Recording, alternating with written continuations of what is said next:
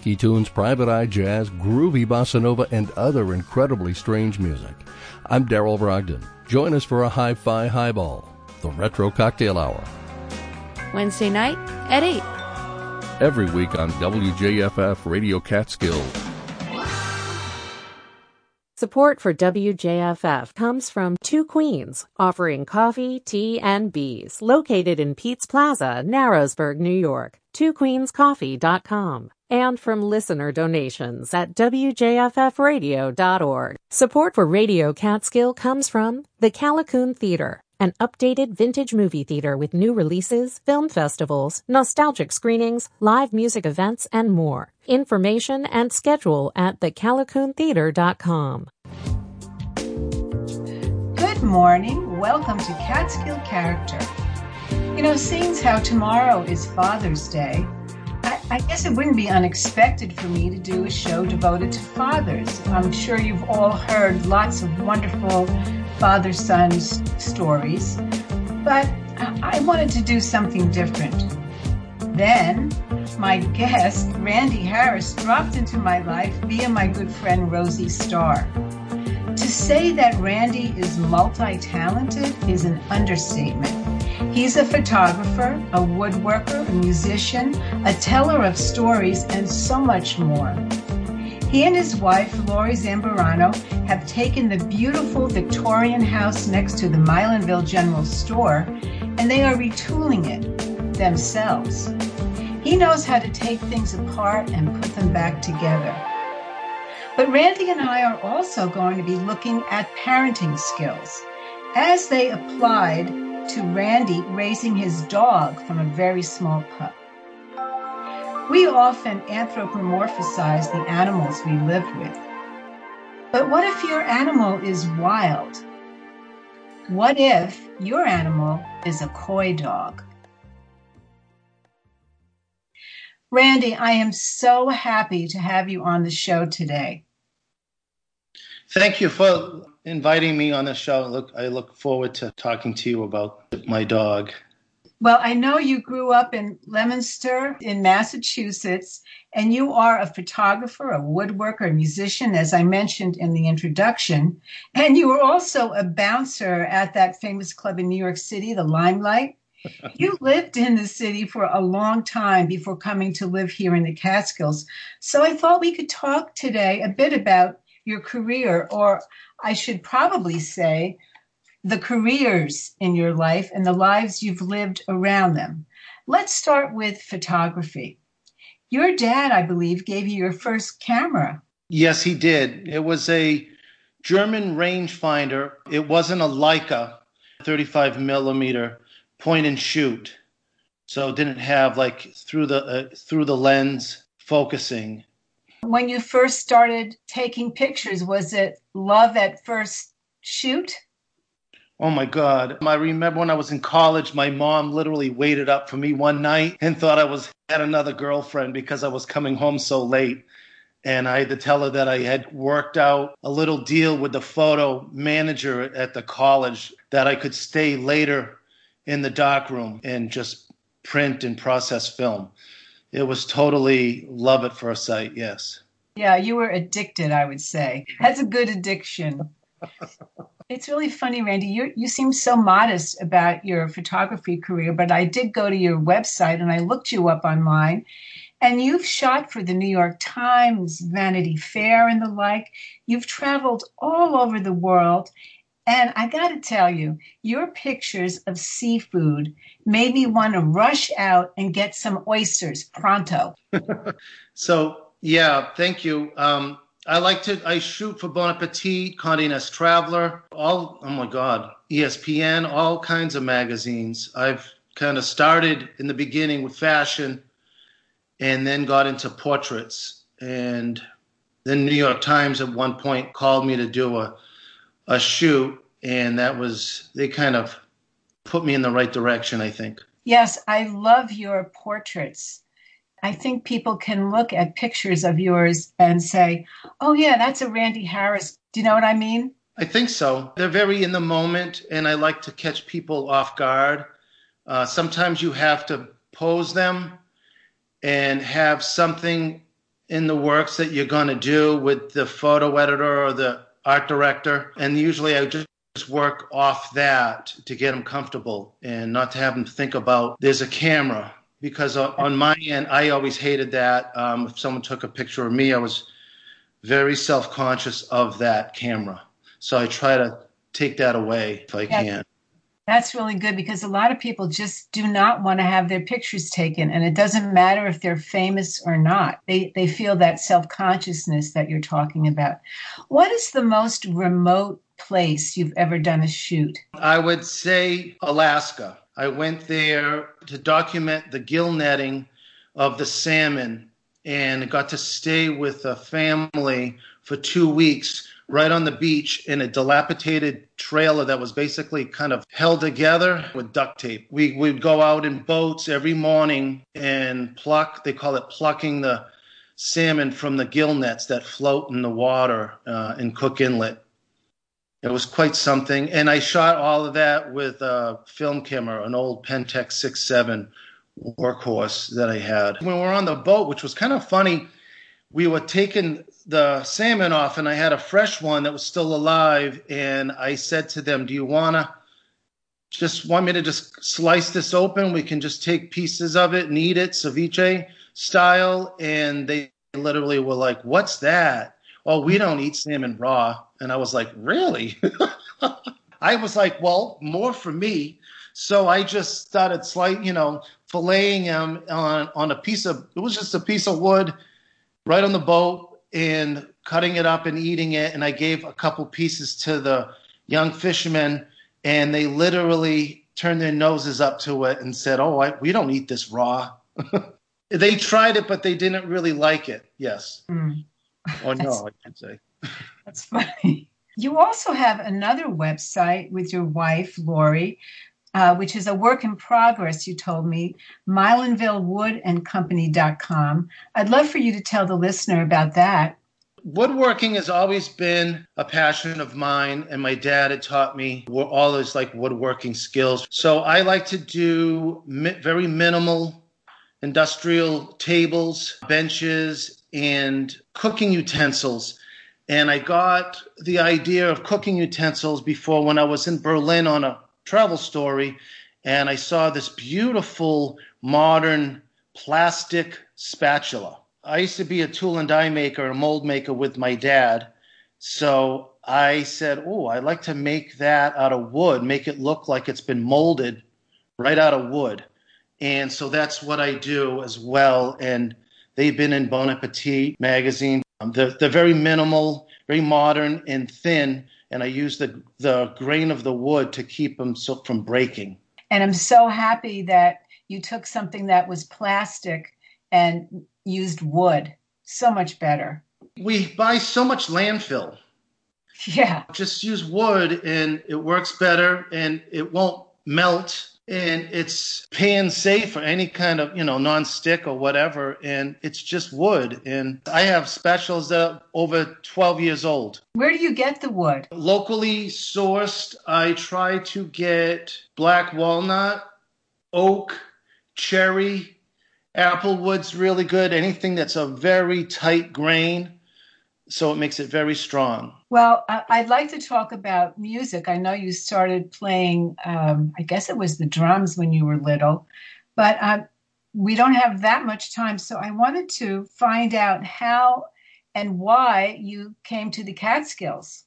I came to the Catskills just to get out of the city. I lived in the East Village for a very long time. I love the city and the nightlife especially, but a friend invited me to go fishing on the Neversink River in the Delaware River, and I just loved it. Again, another addiction that I was just like, oh my goodness. So, when you first came to the Catskills, where did you go? I went to a hamlet was called Westbrookville there was a mountain called Skinner Mountain on off of Skinner Road, and by the Pinekill River, or Pine Kill Creek. And I found an old farm that was on top of the mountain, and it had an old trailhead that led into the Neversink River, and that's where I went and acquired that for I think two years. I always wanted to live like Thoreau. There's always been a dream, so I figured, what the hell? You know, you're young, you should experience it while you can. So that's what I did. Wow, that's such a contrast living like Thoreau and being a photographer and traveling all over the world and meeting all kinds of people. So it, it kind of speaks to the different aspects of who you are. Yes, it does. I'm a true Gemini. When I moved, I still was shooting film, so I had to go into the city all the time. And I would literally process my contact sheets. I would do all my own prints for any publishing, you know, any magazine. So I would always had to go back and forth, sometimes almost every day.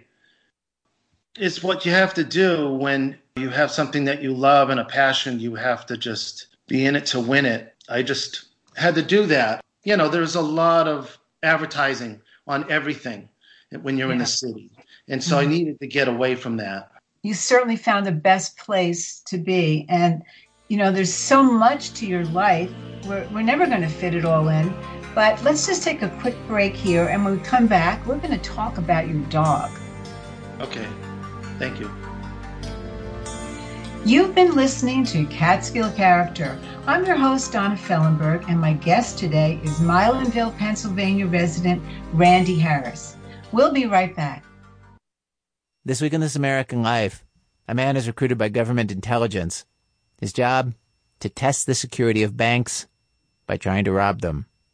And his handler tells him, Do not stay in a bank for longer than five minutes. And if you get arrested, stay silent. We'll have you out within 24 hours. So, he gets arrested. What could possibly go wrong? This week. Saturday afternoon at 4. Welcome back to Catskill Character. I'm Donna Fellenberg, and if you've just joined us, my guest today is Milanville, Pennsylvania photographer, woodworker, musician, world traveler, Randy Harris. In the first half of the show, Randy shared with us a bit about his history, his life as a photographer, and how he came to be a wonderfully colorful character of the Catskills.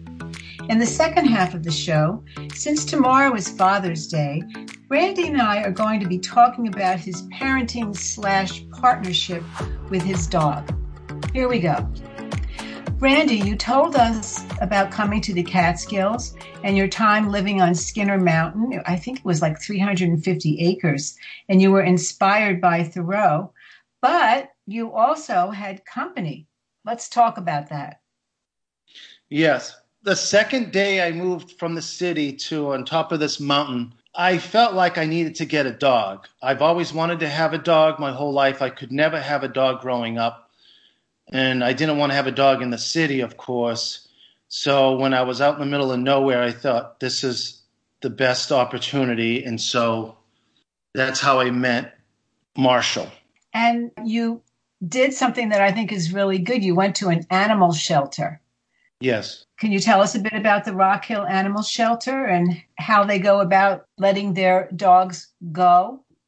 Sure. When I went there, I saw this rather large, fuzzy puppy that was all covered in burrs, and he was very chubby. And he was in this small cage, like he was just crammed in there. And he was very sad, and he looked down the whole time. He didn't look around. And they were showing me a lot of different dogs, not this particular one. So I finally asked if he was available. And they started by letting me, by holding him and um, I didn't want a dog that would like barked a lot or was a nuisance or bit anybody. So when I was holding him, he was very, very passive. I think that's how it happened. And then I asked them if I could have him, and they said yes, but I had to sign a waiver because he was a feral pup, which I didn't understand what that was. And what is a feral pup? When they got that dog, they said a, a, a hunter came in with him and he confessed that he shot and killed a, a, large dog that was chasing a deer and it was up by the Canadian border. And then he realized it had a puppy. And so he, he felt bad and he guilty, I think, and he brought the puppy down and brought him to that shelter. And that's when I kind of got him. And basically, a dog like that is a considered a, a it's like a coy dog that could be part coyote or whatever, and or other wild dog that's been out in the woods all you know their lives. So I had to sign a waiver for one year, and they had to monitor him with a vet, Dr. Roeder in Otisville, to yeah to see if he would, you know, turn wild, but he never did. He was mm-hmm. a beautiful dog. Of course, they had named him Bear because I guess he looked like a little bear cub, but you renamed him Marshall. How'd you come up with that name? With two L's. He was about probably maybe a half a year old, and I was gone on an assignment. And because he was feral, the vet said he can probably take care of himself pretty well outside if you go away for a couple days. He had a place he could go in into a little shed, and I put a log in between the door of the shed and the outside world for him. And that was, they basically said, get a log that's the size of his body, the diameter of his stomach, and wedge it in the door and tie it so he can go in and out and so no other animals like a coyote can get him. So I did that. And when I came back a couple days later, he was very proudly sitting on the big bluestone steps of the farmhouse, waiting for me to come home it was in the wintertime as well, and he was very proud. He stuck his chest out. Hmm. and when I came home, like, look at me. I took, you know, I watched just took care of the area for you while you were gone. That's what I kind of got from him because he was so proud of himself for taking care of everything. So I ended up calling him Marshall, Marshall of the land. You know, like he he very much protected and looked after the area. I get it. Yeah, definitely. I know you told me that one time you when you came back because you had to go back and forth. You had to work. You came back and he was eating the remains of a fawn, which uh, you know we all love the little fawns, but you know he was, as you say, he was a wild dog, probably a coy dog, part coyote, and uh, that's how he fed himself. I, when you told me that, I was wondering, did you ever feed him dog food? When I spoke with the vet, she said just give him dry dog food, like Purina dog chow or Purina puppy chow. Nothing fancy that would spoil them. And she said that he may not eat it all the time, and he didn't. She was like telling me that he may not eat for days. It goes with his cycle of being like a wild dog, and he totally would do that. He wouldn't eat for like a week and then all of a sudden you'd find this nice fresh fawn in the yard and he you know he loved it and it a little it surprised me a little bit and oh, I had to, I would call the vet and tell him what he was doing. He's like, he did it again. He got another one. And um, she would tell me, the vet would say, as long as he doesn't eat the spinal column or the cranium, to go and check. And so I did. And I was like, no, he he likes the rear quarters. And she said, that's what he'll do. And he would just, he'd eat the bones and everything to a lot of it. And, which again alarmed me, but she said he'll be able to process that because being a feral dog. So he would do that a lot. And, and it was interesting to watch him do it and how he would do it because mm. he would run along the side of the small deer and then kind of pull away and let the deer kind of do its thing, and then he kind of am- come back and ambush it. Wow. And but as he got older, I didn't want him to keep doing that, you know, and um, so he stopped for the most part. But he, he could get rabbits like that, uh, squirrels. He loves squirrels, especially when I would go into Brooklyn because um, I lived some of the time, and my girlfriend at the time lived in Brooklyn, and he loved to go to the parks and get the big fat squirrels and eat them, which was kind of alarming because sometimes people would grab him and I had my number on his collar and they would call me telling me that they called the ranger and that they were federally protected animals of the park. And there was one time when the ranger had to come. It was a woman and she would not give me back my dog. She had his her hand on his collar and she was with some friends and she would not give me the dog back till the ranger got there and the ranger when she it was a young woman um, she came and she was very upset that she had. She said, "You you got to let that dog go right now," and that you know it's just a squirrel. And Marshall was so amused, sitting there eating the squirrel like it was a candy bar and listening. That's funny. Well, you did take him with you. Uh, obviously, you took him to New York, and he's not the kind of dog. He wasn't the kind of dog that you put on a leash. And No. that part of your understanding of him that he was wild and you had to kind of let him go. Yeah, when right from the beginning, when I got him to, that was the deal because it was on 350 acres.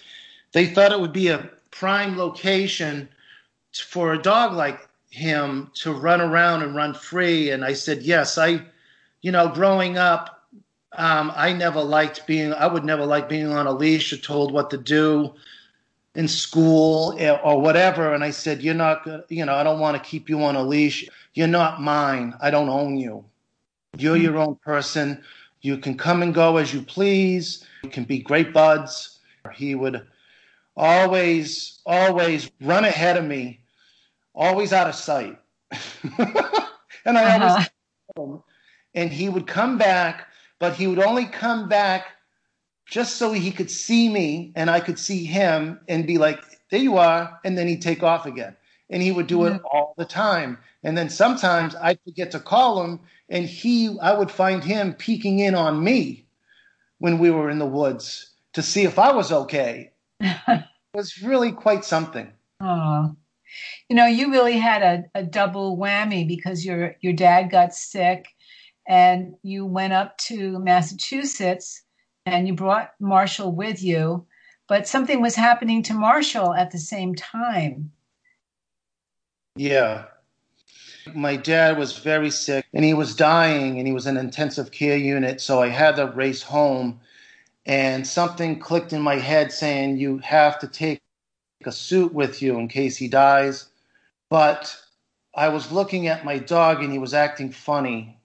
And I said to him, Are you going to die? It just kind of hit me because he mm. was just acting a little strange.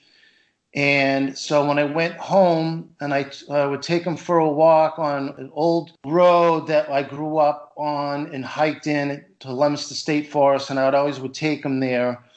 And I learned how to ride a motorcycle on that road. My dad taught me how to drive a pickup truck on that road. So there's a lot of fond memories on this road, and I would take him all the time. And this time he couldn't walk. He got out of the truck and he literally could not walk. And it really alarmed me. And so I called the, my vet right away, and she said to bring him in. And um, it may be anaplasma because it was something that he had tested slightly positive for, his whole life because he had Lyme's when he was a, a young boy. So you you put him back in the truck, and you you were racing home to try to get to Dr. Roeder. And So yeah, when I was taking him back, there was quite a drive. It was like around three and a half, four hour drive. And the reason being I had to take him there was because anytime I did take him to the vet at Dr. Roeder's, I, I was always with him. There was a time when he had to be put under because he had a hot spot and they really couldn't put him under. I don't know why. They tried twice. So she said, You just got to stay with him. She literally said, He doesn't want to leave you. And so anytime there was a problem, I could just go into the emergency room with him and stay with him. So mm-hmm. she said, Because of that, if I took him to like another vet close by and say Leominster, he would probably freak out and that you could kill him. I said, Okay, I'll take him to you. And I knew it was going to be a drive, but as we were driving back, he was in the back seat and we both knew he wasn't going to make it. And he kept looking at me and I was looking at him in the rearview mirror. And then he had a very puzzled face. He had a lot of expressions for a dog. I think he got them probably from me. Uh, well, we got them from each other because I'm the same way. But he gave me this look, which was very funny. It wasn't at the time, but he literally gave me this grimace look like, what the hell's going on? And he yipped. And he would always yip like a coyote, this piercing yip, very high pitched. And he yipped twice to tell me that's it. And I kind of knew it. And then he tried to walk from the back seat to the front. I had a bench seat in the front, and he made it. He just wanted to get close to me and sit in my lap. And the thing that got me is ever since I've had him, I always, the thing I missed the most is morning coffees with him. I'd sit outside on the porch. Both of us didn't have a leash on, and we'd just sit down and I drink a coffee. He would always sit right next to me and lean into me real hard mm-hmm. always really hard to be like, I'm right with you, Randy. And he would sit and wait till I was done my coffee before he'd even go to go to the bathroom. He just wanted to sit with me really close and tight. And it's like that's what he did. He wanted to do it one last time and he he managed to get in the front seat with me. He leaned really hard into me and he looked up at me and his pupils were dilated They were all black. And I knew that was it. And he looked at me and he exhaled and died. Ah. I almost went off the road, literally. Oh, I can't, I just, I can't imagine what a, an incredible relationship the two of you had. And I, I just want to thank you so much for sharing that with us. It's been a real pleasure having you on the show. Thank you. It's been a pleasure to talk about him, and thank you for having me. I appreciate it. This has been Catskill Character with today's guest, artist Randy Harris. Randy's website for his photography is iamrandyharris.com. The website for the woodworking project is milanvillewood.com. Catskill Character is on every Saturday at 11:30 right after Rosie Starr's Farm and Country. The last Saturday of the month, you'll find Greg Triggs Travels with Triggs in the 11:30 time slot. Please join us then for more fantastic conversations with characters of the Catskills and beyond. I'm Donna Fellenberg. Thanks so much for listening. Support for Radio Catskill comes from the Callicoon Theater, an updated vintage movie theater with new releases, film festivals, nostalgic screenings, live music events, and more. Information and schedule at thecallicoontheater.com. Support for WJFF comes from Two Queens, offering coffee, tea, and bees, located in Pete's Plaza, Narrowsburg, New York. TwoQueensCoffee.com and from listener donations at WJFFradio.org. Radio Catskill's fabulous online auction ends Wednesday. So many generous businesses have donated. Win great items and support Radio Catskill, including voice lessons, drum instruction, personal one on one training, and more. Bid now. Go to WJFFradio.org. The fabulous online auction ends Wednesday. Bid, win, support Radio Catskill. WJFF Jeffersonville. You're listening to Radio Catskill. For 50 years, NPR has brought you perspective on the news, the big picture, the crucial context. Public radio is also a place for perspectives you might not hear anywhere else. 50 years from now, when people are wondering what happened with the Minneapolis uprisings of 2020, they can literally come back to these boards and learn the entire history just from what's painted here. Listen to NPR and hear every voice. Radio Catskill, your NPR station for the Catskills and Northeast Pennsylvania. So many generous businesses and organizations have donated to the fabulous online auction, including Bethel Woods Center for the Arts, Rafters Tavern, Sullivan County Dramatic Workshop, Bethel Market Cafe, Bunny Love Flowers, Fat Lady Cafe, Red Rose Motel. Go to WJFFradio.org, register, and bid now. Support comes from the Homestead School, Montessori Education, preschool through early college with campuses in Glen Spey and Hurleyville. Building the intelligence, creativity, connection, and skills for an ecological future since 1978. Homesteadschool.com. From the River Reporter newspaper in Narrowsburg, New York. RiverReporter.com. And from listener donations at WJFFradio.org.